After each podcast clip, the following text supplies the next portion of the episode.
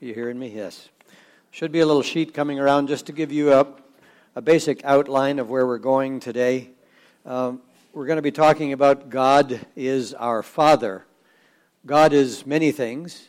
Uh, you've been we, Nathan has been teaching us uh, over the last number of weeks uh, many of those things. God is all powerful. He's all knowing. He's he's wise. He's gracious. He's good. Um, he is our king, He's our creator, etc. And God is also our Father. And I want us to think today about what it means that God is our Father. Uh, just a, a, couple of, of thoughts uh, as well. We're going to be not only thinking about God the Father, but because uh, God is three in one the Father, Son, and Holy Spirit. And Jesus, when he was on the earth, uh, Philip said to him, Show us the Father. And Jesus said, Don't you know me, Philip, even after I have been among you such a long time? Anyone who has seen me has seen the Father. How can you say, Show us the Father? That's, that's from John 14. So the question Jesus asked was, You've been seeing me all this time, and you've been seeing the Father. And, and then in Hebrews chapter 1, verse 3, we read that the Son reflects the glory of God and shows exactly what God is like. Jesus, the Son, shows exactly what God is like. When Jesus was asked by his disciples to teach them to pray, he said, Pray like this Our Father in heaven. He, he didn't say, Pray our sovereign Lord, or our awesome King, or the Holy One, or our powerful Creator, all of which God is. But he said, Our Father. Now, that was a really uh, uh radical thing to say in Jesus' day, because the, the, the Jewish people would not speak out the name of God because they honored him so much. And so, therefore, to be so familiar as to say Father to him would be uh, pretty radical. Well, let's just pause and pray before we go further. Father, our Father, gracious Father, merciful Father, come and reveal yourself to us today, we pray, by your Holy Spirit, because, Lord, we don't want to just know about you, we want to know you. Lord, we're told in Scripture that Abraham was the friend of God. Lord, we want to be your friends. We want to walk close to you. We want to know you and to know your ways and to draw near to your heart. And so come, Lord, and, and by your Holy Spirit, open the eyes of our hearts, as we sang a few minutes ago, open the eyes of my heart, Lord. Lord, I, I make that my prayer today.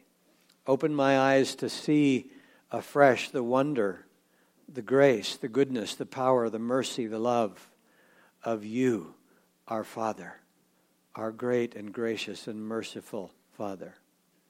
Amen. Well, I'm just going to take us through a bit of a tour through God's autobiography. Uh, the Word of God is, is from Him revealing to us who He is. And so I want us to, to dig into that together and think about God as our Father. Now, it's possible that some of you are here and you've had a really great father. And so when, when I say we're thinking of God as our Father, you think, you think, yeah, that's exciting because knowing God as Father is really significant to me. It's also possible that you're here and you didn't have a good father, and maybe you're saying, well, I didn't I had a bad father, therefore I'm not really that excited to hear that God is my father. Well, the fact that you say to me, I had a bad father or not a good father, indicates to me that you're actually measuring him by some sort of a standard. In other words, if you say such and such is bad, you must have some idea of what is good. That's a bad brand of shoes. Well, then there must be some good ones, right? And so we're comparing if we say, I had a bad father. And so what I want us to understand is that even though human fathers may be far less than they should be, uh, we're looking at God the Father, and He is everything that a good father should be and way more. And we're going to think about that together today. So, Exodus, I'm going to look to, to begin with at two different passages from the Old Testament Exodus 34, verses 5 to 7. Then the Lord came down in the cloud and stood there with him, that is, with Moses, and proclaimed his name, the Lord. And he passed in front of Moses, proclaiming, The Lord, the Lord, the compassionate and gracious God, slow to anger, abounding in love and faithfulness, maintaining love to thousands, and forgiving wickedness, rebellion, and sin. Yet, he does not leave the guilty unpunished. He punishes the children and their children for the sin of the fathers to the third and fourth generation. And then over to Psalm chapter 103 and verse 7 to 14. He revealed his character to Moses and his deeds to the people of Israel. The Lord is compassionate and merciful, slow to get angry, and filled with unfailing love. He will not constantly accuse us, nor remain angry forever. He does not punish us for all our sins. He does not deal harshly with us as we deserve. For his unfailing love toward those who fear him is as great as the height of the heavens above the earth. He has removed our sins as far from us as the east is from the west. The Lord is like a father to his children, tender and compassionate to those who fear him, for he knows how weak we are. He remembers we are only dust. Is that encouraging to you? He knows how weak we are and remembers that we are dust. He knows we're made out of dust. And so, therefore, as a matter of fact, he doesn't expect us to be more than that apart from his life in us. As a matter of fact, Jesus said, apart from you, me, you can do what? Nothing. Somebody said that's just a zero with the rim kicked off. So let's look together at some of the characteristics of God our Father as He revealed Himself to us. So He said, The Lord, the Lord, the compassionate and merciful God. The first thing I want you to see is that the Father's heart is a heart of compassion and mercy. Compassionate means to recognize the suffering others of others and take action to help them. Compassion embodies a tangible expression of love for those who are suffering. In other words, it brings a response. And so Jesus, we are told, when he uh, saw a crowd, he had compassion on them and healed their sick. Psalm 103 8 says, The Lord is compassionate and merciful, slow to get angry, and filled with unfailing love. Or uh, uh, loving kindness, some translations translate that. Loving kindness or unfailing love. Think of that unfailing love. 2 Corinthians 13 says, Love never fails. So the Father's heart is a heart of compassion and mercy. Uh, uh, mercy means that we are not giving someone what they deserve. So if you throw yourself, if you've been charged with something and you throw yourself on the mercy of the court, what you're asking is, please don't give me what I deserve. Please give me mercy instead of what I deserve. Now, we're going to talk about grace later, which is more than mercy, but we all need mercy, right? Uh, in, Corinth, in uh, Hebrews, the Lord invites us to come to the throne of grace where we will find mercy and grace for our time of need. We really need both, don't we? We really need God to not give us what we deserve. But more than that, we don't want to just uh, get let off. We actually want His grace to be poured out upon us, and we'll talk about that in a bit. Number two, the Father's character. What is His character? His character is a character of patience and gentleness and tenderness. It says in Psalm 103 that we read together, verse 8 The Lord is compassionate and merciful, slow to get angry, and filled with unfailing love. Well, I was uh, one of the people that were, was blessed to have a good father, and he was slow to get angry. As a matter of fact, I don't ever recall seeing my father angry. Um, and so I was just blessed with growing up in a situation where he was reflecting the character of the Heavenly Father. He will not constantly accuse us, nor remain angry forever. He does not punish us for all our sins. He does not deal harshly with us as we deserve. That's mercy. He doesn't give us what we deserve. Verse 13 The Lord is like a father to his children, tender and compassionate to those who fear him, for he knows how weak we are. He remembers we are only dust. He's patient, he's gentle, he is tender. Well, looking at the life of Jesus in Matthew 11 28, we see that Jesus said, Come to me, all you who are weary and burdened, and I will give you rest. Take my yoke upon you and learn from me, for I am gentle and humble in heart, and you will find rest for your souls. Jesus, the Lamb of God and the Lion of Judah, gentle and humble in heart. So the character of the Father is patience, gentleness, and tenderness. Thirdly, the Father's motivation is love. In verse 8 again of Psalm 103, it says, The Lord is compassionate and merciful, slow to get angry, and filled with unfailing love. Well, probably the most well known verse in the Bible tells us about that motivation for love. It says, For God so loved the world that he gave. He so loved that he gave. His motivation caused him to give, so that everyone who believes in him will not perish, but have eternal life. And then the next verse, verse 17, says, God sent his Son into the world not to judge the world, but to save the world through him. Now, Jesus will bring judgment eventually, but that wasn't his purpose. His purpose was to come and save the world.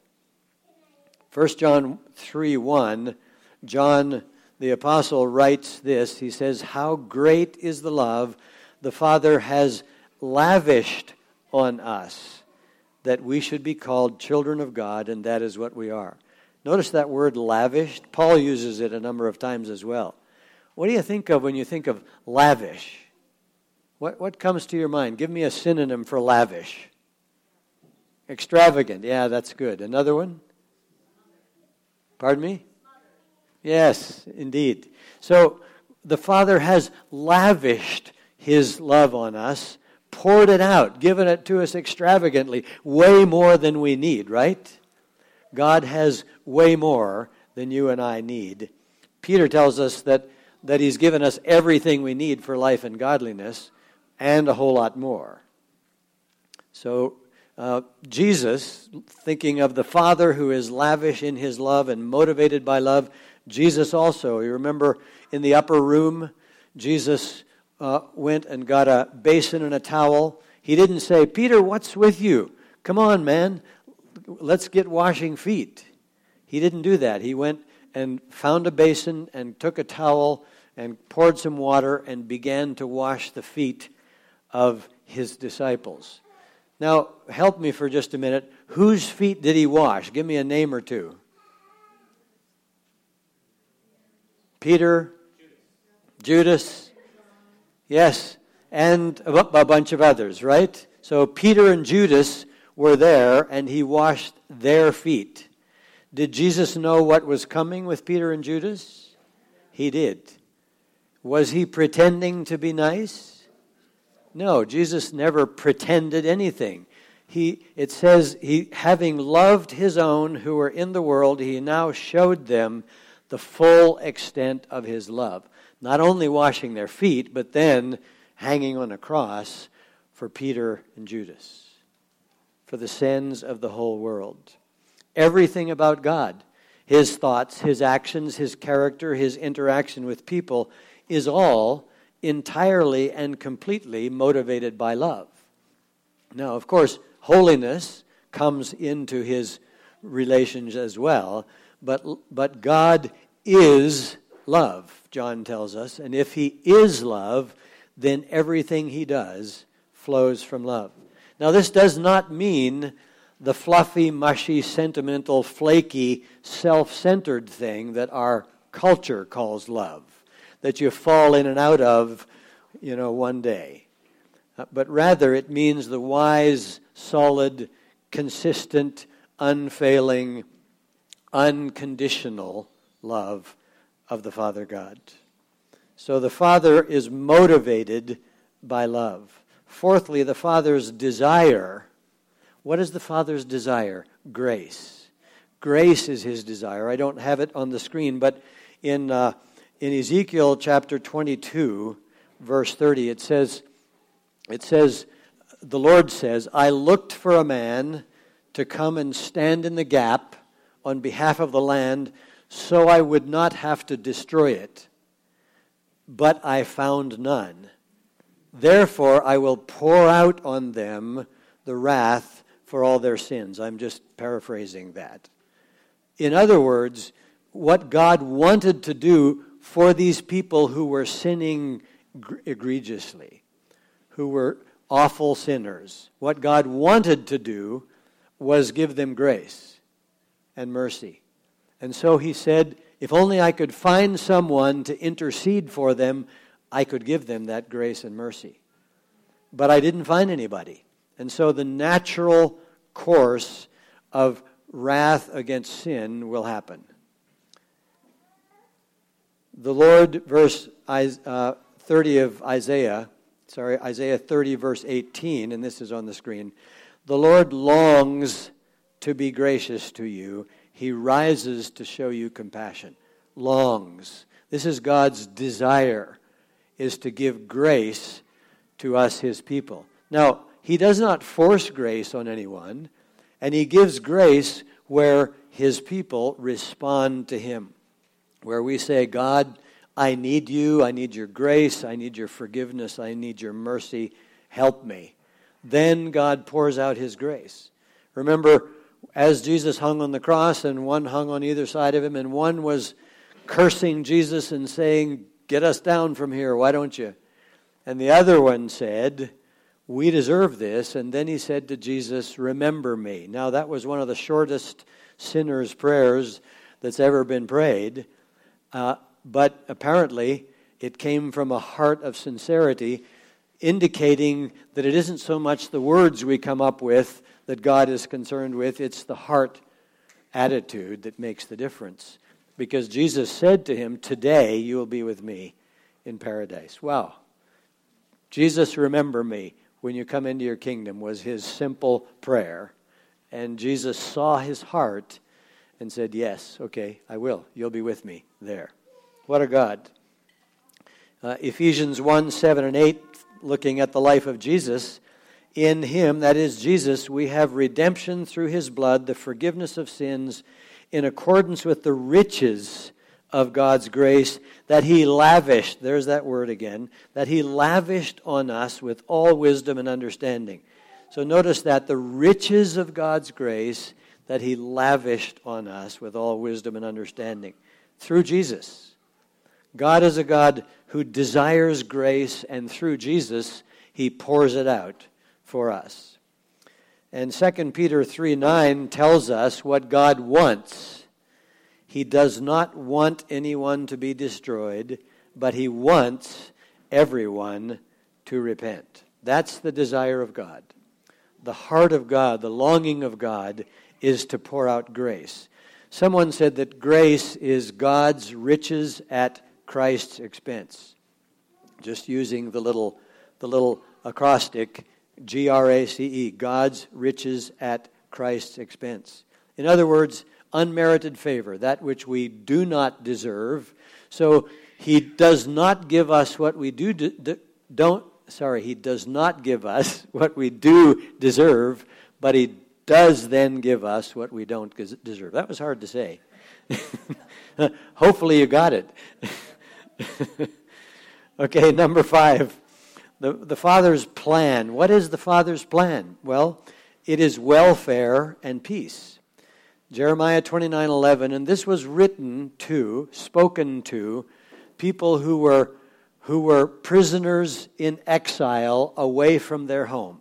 They had been taken out of the land of Israel into the land of Babylon and were there living as exiles. So when God said to them, I know the plans I have for you, they might have been thinking, yeah, right. What sort of plans are these? Look at us. Well, listen to the rest of it. I know the plans I have for you, declares the Lord plans to prosper you and not to harm you. Or one translation says, plans for welfare and peace, plans to give you a hope and a future. And then verse 13, you will seek me and find me when you seek me with all your heart. I will gather you from all the nations and places where I have banished you, declares the Lord and will bring you back to the place from which I carried you into exile.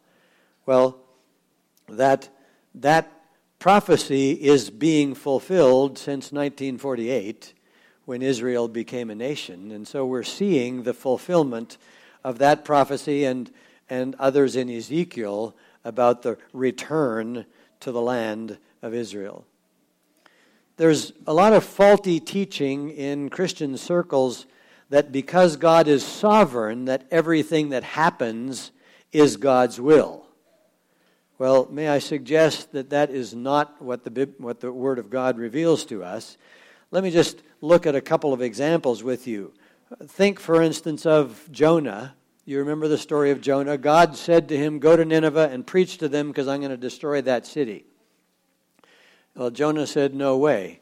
I'm not going to preach to that evil bunch of people. And so he got on a ship and headed in the opposite direction. Well, just a suggestion here running away from God is not a good idea because, because there is nowhere you can go or fast enough to get away from God. And Jonah found that out because he hadn't gone far in this ship when a huge storm came along that God sent along. And then uh, you, you, remember the story. The, the people were praying and casting lots, and the lots fell on Jonah. And so they said, Well, what should we do? And he said, Throw me overboard. So they did, and a fish swallowed him.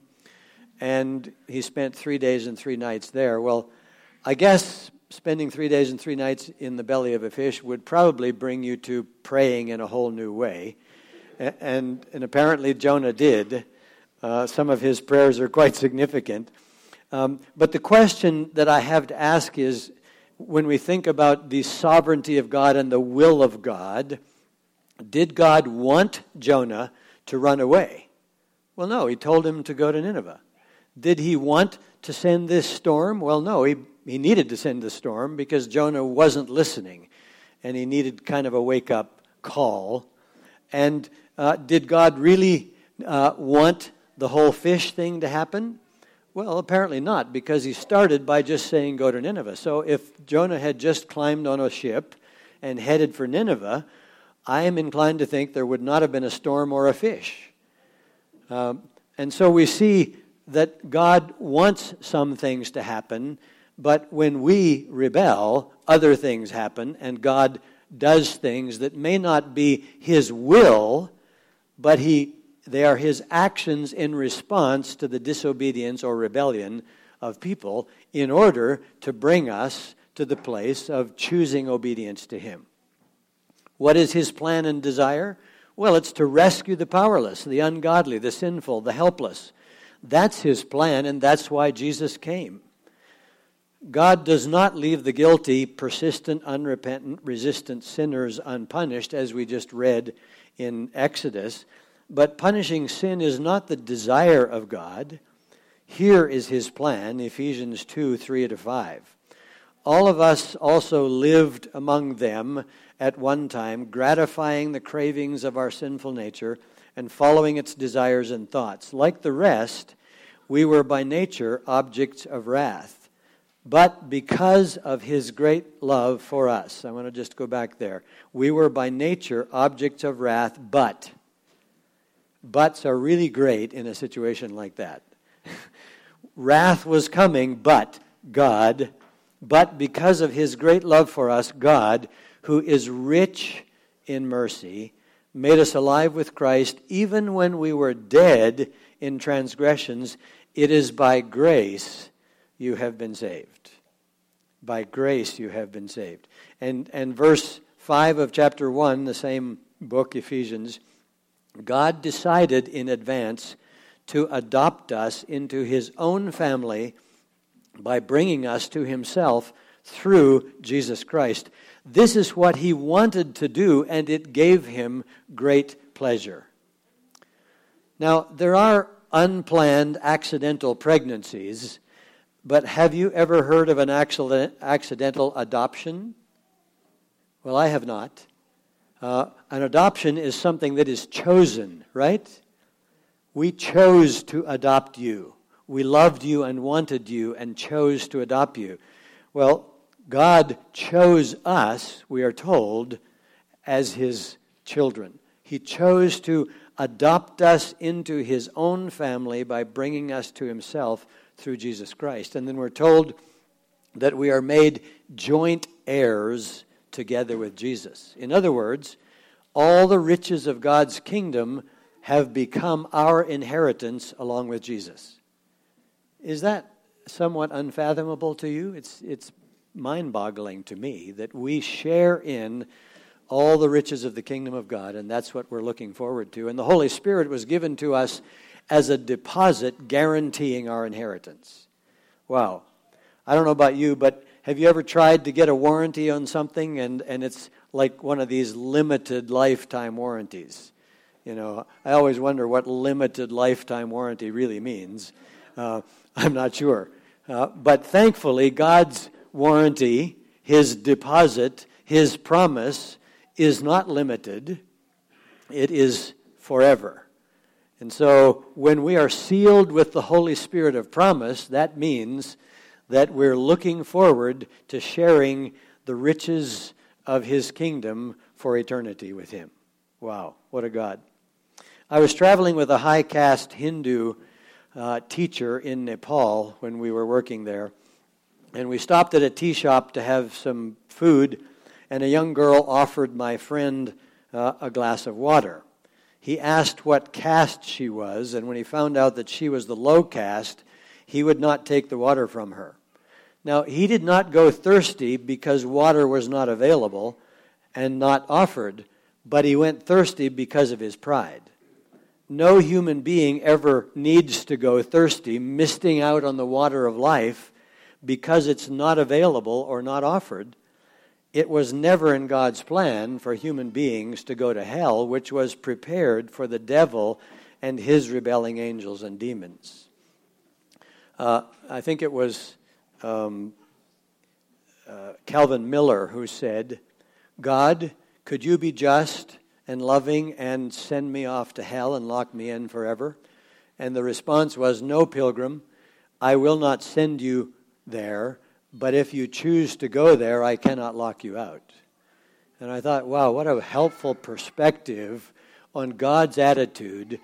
His desire, as we read in Peter, is that all should come to repentance. That's the heart of God, the love of the Father, the grace of the Father, the motivation of the Father.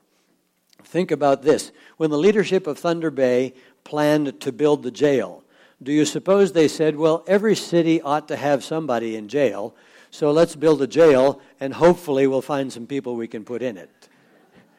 I don't think so. I think they built the jail because it was necessary, because there were people who were rebelling against the laws. And so God does not plan to punish us. He doesn't plan to get us in trouble. He doesn't plan for people to run away and have to live in a fish for a while. But when we resist and rebel, then God alters his actions to accomplish his overall purposes because there is no thwarting of God's overall plan and purpose. See, something that really helped me to just get a simple little perspective on, on the sovereignty of God and the free will of man was this. I, I have three children, and they're grown up now, but when they were little, uh, we lived in Fort McMurray, and some friends of ours lived about a 20 minute walk away, and we used to go and walk over to their house. Well, in the process of getting to their house, which I would manage to get all three of them there, actually, um, but in the process of getting there, they did things that I hadn't planned for them to do, like running through mud puddles and you know climbing through thorns, etc. And I didn't want them to do that, but they did it in, in spite of my plans. But the overall plan was accomplished, and that is we ended up at our friend's house, the whole family of us. Well, that was just kind of a little picture to me of how God operates. He doesn't force us to stay out of mud puddles all the time, but He does work in ways that cause us to come to the place often of saying, Well, I really better do what God wants because the options are not all that great. And so God is a loving Father who works to bring us to the place of choosing His ways. Remember, Jesus said in John 13, 16 33, I have told you these things so that in me you may have peace. What was Jesus' plan? Was, his plan was to lead his disciples to the place of peace. But he went on to say this In the world you will have trouble, but take heart, I have overcome the world. Then there's the Father's forgiveness, number six. Chapter 103 of the Psalms, verse 10 He does not punish us for all our sins. He doesn't deal harshly with us as we deserve, for His unfailing love towards those who fear Him is as great as the height of the heavens above the earth. He has removed our sins as far from us as the east is from the West. Wow. He doesn't just forgive, he removes them as far as the east is from the west. Elsewhere it says he casts them into the depths of the sea. And in Exodus 34, 6 and 7, the Lord, the Lord, the compassionate and gracious God, slow to anger, abounding in love and faithfulness, maintaining love to thousands, and forgiving wickedness, rebellion, and sin. Now, just thinking about those three words, wickedness, uh, the, the word that is used there means evil or twisting or perverting something deliberately. That is conscious wrongdoing. So God forgives even deliberate conscious wrongdoing. Rebellion also obviously means a choice, it means actively resisting God's ways. But then sin has to do with youthful indiscretions. In other words, things that somebody does that they really don't, they're not really aware that it's terrible. They're just being foolish or ignorant. Well, we've all, we've all been there in a number of those different kinds of sins, but God forgives all of them. Whether or not we simply were foolish and did dumb things, or whether we said, God, I don't want to go your way. God will still when we come to Him for mercy and forgiveness, will still forgive. Now, He doesn't uh, just forgive rebellion uh, outright if people continue in their rebellion, and that's where his comment comes in about not overlooking sin or not um, failing to discipline people for sin. Well, if there had never been a human trafficker or a terrorist, Jesus would still have had to die for your sins and mine. That is our respectable sins. Jerry Bridges has written a book entitled Respectable Sins. And these are some of the ones that he lists in there discontentment, unthankfulness, pride, selfishness, lack of self control, impatience and irritability, anger, judgmentalism, envy, jealousy, sins of the tongue, and worldliness all the things that we can often hide from other people while going through the motions of seeking God. So if there had never been a terrorist, Jesus still would have needed to die for you and me, for all of our sins, because all of those things and all the rest of them that you and I can think of were contributed to the nails that hung him on the cross. Respectable sins nailed Jesus to the cross. Number six, the Father's requirement and wisdom, that is, holiness and discipline. God is not only loving and merciful, He's also holy. And therefore, He cannot and does not ignore sin. Exodus 34 7, after God had revealed His character of compassion and love and mercy and kindness to, to Moses, He then said, Yet He does not leave the guilty unpunished, or He does not ignore sin. He punishes the children and their children for the sin of the fathers to the third and fourth generation. Well, just a question for you Is there such a thing as a good father who ignores sin and never disciplines his children? Well, I don't believe so. Good fathers care about what their children do, and all children, uh, at least all the ones I've ever known, are sinful and therefore need guidance and discipline. I'm sure, well, I'm sure some of your children are not sinful, but mine all were. Uh, to the third and fourth generation expresses the fact that breaking God's laws brings guilt on the entire family. We never sin in a vacuum. When we sin, it affects other people around us. And especially uh, if I, as a father, am sinning, it impacts the generations that follow me, unless I come to the God in repentance. Now, of course, some things, even if I repent of them, still have consequences. If we look at the life of David, we see a whole lot of consequences in his life, even though he was repentant.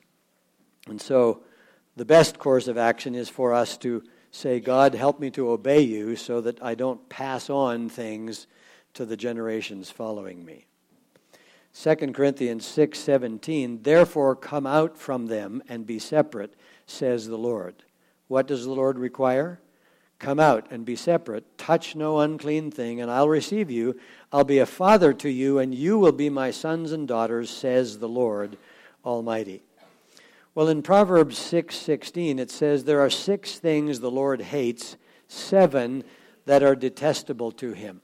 I would encourage you sometime to do a study uh, in Scripture of the things that God hates or detests because I think it's important for us to recognize what God detests. Jesus spoke about things that were detestable to God when he was talking to the Pharisees who loved money. And, and so the question is this how many of us hang around with somebody who regularly is doing things or involving themselves in things that we detest? Well, I don't think any of us will do that. In other words, we will shy away from people like that. Here's just one example of what God hates Psalm 11:5. Those who love violence, his soul hates. And then Scripture has a number of other things that he hates or detests. So if we want deep friendship with God, the Father God, we must radically deal with the things in our lives, every unclean thing, where he says, Touch no unclean thing, and I will receive you. And Hebrews tells us about God's discipline. It says in Hebrews 12:5, "Have you forgotten that word of encouragement that addresses you as sons? My son, do not make light of the Lord's discipline and do not lose heart when he rebukes you, because the Lord disciplines those he loves and he punishes everyone he accepts as a son." disciplines those he loves, and punishes everyone he accepts as a son or daughter. Lamentations 3:32 and 3 Though he brings grief he will show compassion so great is his unfailing love for he does not willingly bring affliction or grief to the children of men. In other words, God doesn't want to give us trouble. He wants us to listen and follow his ways Again, for those who are parents, um, you've watched your children deciding to do something that was foolish or dangerous, and you've said to them, Don't do that. Well, they may have gone ahead and done it and gotten themselves in trouble. God does not willingly bring affliction. You remember when Jesus went into the temple one time and thinking about the Father's discipline and the fact that God uh, has anger against sin. Should he not? Should God not, God not be angry against evil and sin that is destroying people's lives? Well, Jesus also got angry. He was full of love and compassion as he ministered, but he got angry. He went into the temple and he saw people desecrating the temple with greed, and he made a whip and drove everybody out and turned over the tables. Well, Jesus wasn't flying off the handle. He was angry because of zeal for the Father and his grace and honor. Well, we spoke about Jonah, and his story is a good example of God's disciplining work. Jonah disobeyed, and God said, Okay, we'll do something to turn this around. And we know the story that, Jer- that Jonah eventually did turn around and go to Nineveh and did preach to Nineveh, and Nineveh repented, and then Jonah got mad because Nineveh repented. And Jonah didn't really want them to repent because he didn't have that same heart of love and grace and compassion that our Father God has, who looked at the people of Nineveh who were sinning greatly. And God said, I got to do something to rescue all these people, 120,000 of them who don't know right from wrong. And so he sent Jonah there, and amazingly, in response to that message, they repented and turned from their wicked ways. Tom Landry said this The job of a football coach is to make men do what they don't want to do in order to achieve what they've always wanted to be. Now, isn't that a good picture of how we really need to live? Doing things we may not want to do because we know that they will lead us to the place of being like Jesus and walking close to Him. The Father's home, just briefly, living with and in His people. Ezekiel 37, the Lord said, I will make a covenant of peace with them. My dwelling place will be with them, and I will be their God, and they will be my people. And Jesus said in John 14, 23, If anyone loves me, he will obey my teaching. My Father will love him, and we will come to him and make our home with him. Wow. Live with him, dwell with him the Father's home. He wants to dwell with us, his people. And finally, the Father's provision, that is the Holy Spirit. Because he knows we are dust, he realizes how weak we are and incapable of keeping his laws and living a holy life apart from his Spirit's power in us. So through Ezekiel in verse in chapter 36, he said, I will give you a new heart and I will put a new spirit in you. I'll take out your stony, stubborn heart and give you a tender, responsive heart. And I will put my spirit in you so that you will follow my decrees and be careful to obey my regulations. Well, Jesus said in Luke 11, If you then, though you are evil, know how to give good gifts to your children, how much more will the Father in heaven give the Holy Spirit to those who ask Him. Peter tells us that His divine power has given us everything we need for life and godliness. Tomorrow, the day after, whatever's coming down the pipe for us, He's given us everything we need. Well, if you're inclined to doubt that God the Father could love you, let me just tell you about a few people in the Bible that God chose to have a relationship with and work through for his glory in spite of their weaknesses. Noah, who you know built the ark and saved eight people, got drunk later on. Abraham was too old. Jacob was a liar. Joseph was abused. Moses stuttered. Gideon was afraid. Rahab was a prostitute. Jeremiah was a bullfrog. No, I'm just kidding. He was. He, he was depressed and suicidal. Uh, Timothy was too young. David had an adulterous affair and murdered a man. Elijah was suicidal. Jonah ran from God. Job went bankrupt. John the Baptist ate bugs. Peter denied Christ. The disciples fell asleep while praying. I'm sure none of you have ever done that. and had an argument about who was the greatest. Martha worried about all sorts of things. Thomas was a doubter. Mary Magdalene was demon possessed before she met Christ. The Samaritan woman was divorced many times. Zacchaeus was too small and cheated people before he met Jesus. Paul was too religious and participated in the murder of Christians before his conversion. And Lazarus was dead. So, what makes you think that God couldn't love you and adopt you into his family. Our compassionate God longs to take the broken, sinful people like these that we just mentioned, like you and me, as he did with Jacob, and change our hearts and our name. Jacob meant liar or cheater or deceiver, and he changed his name to Israel, which meant the prince that prevails with God. God wants to do that for you and me.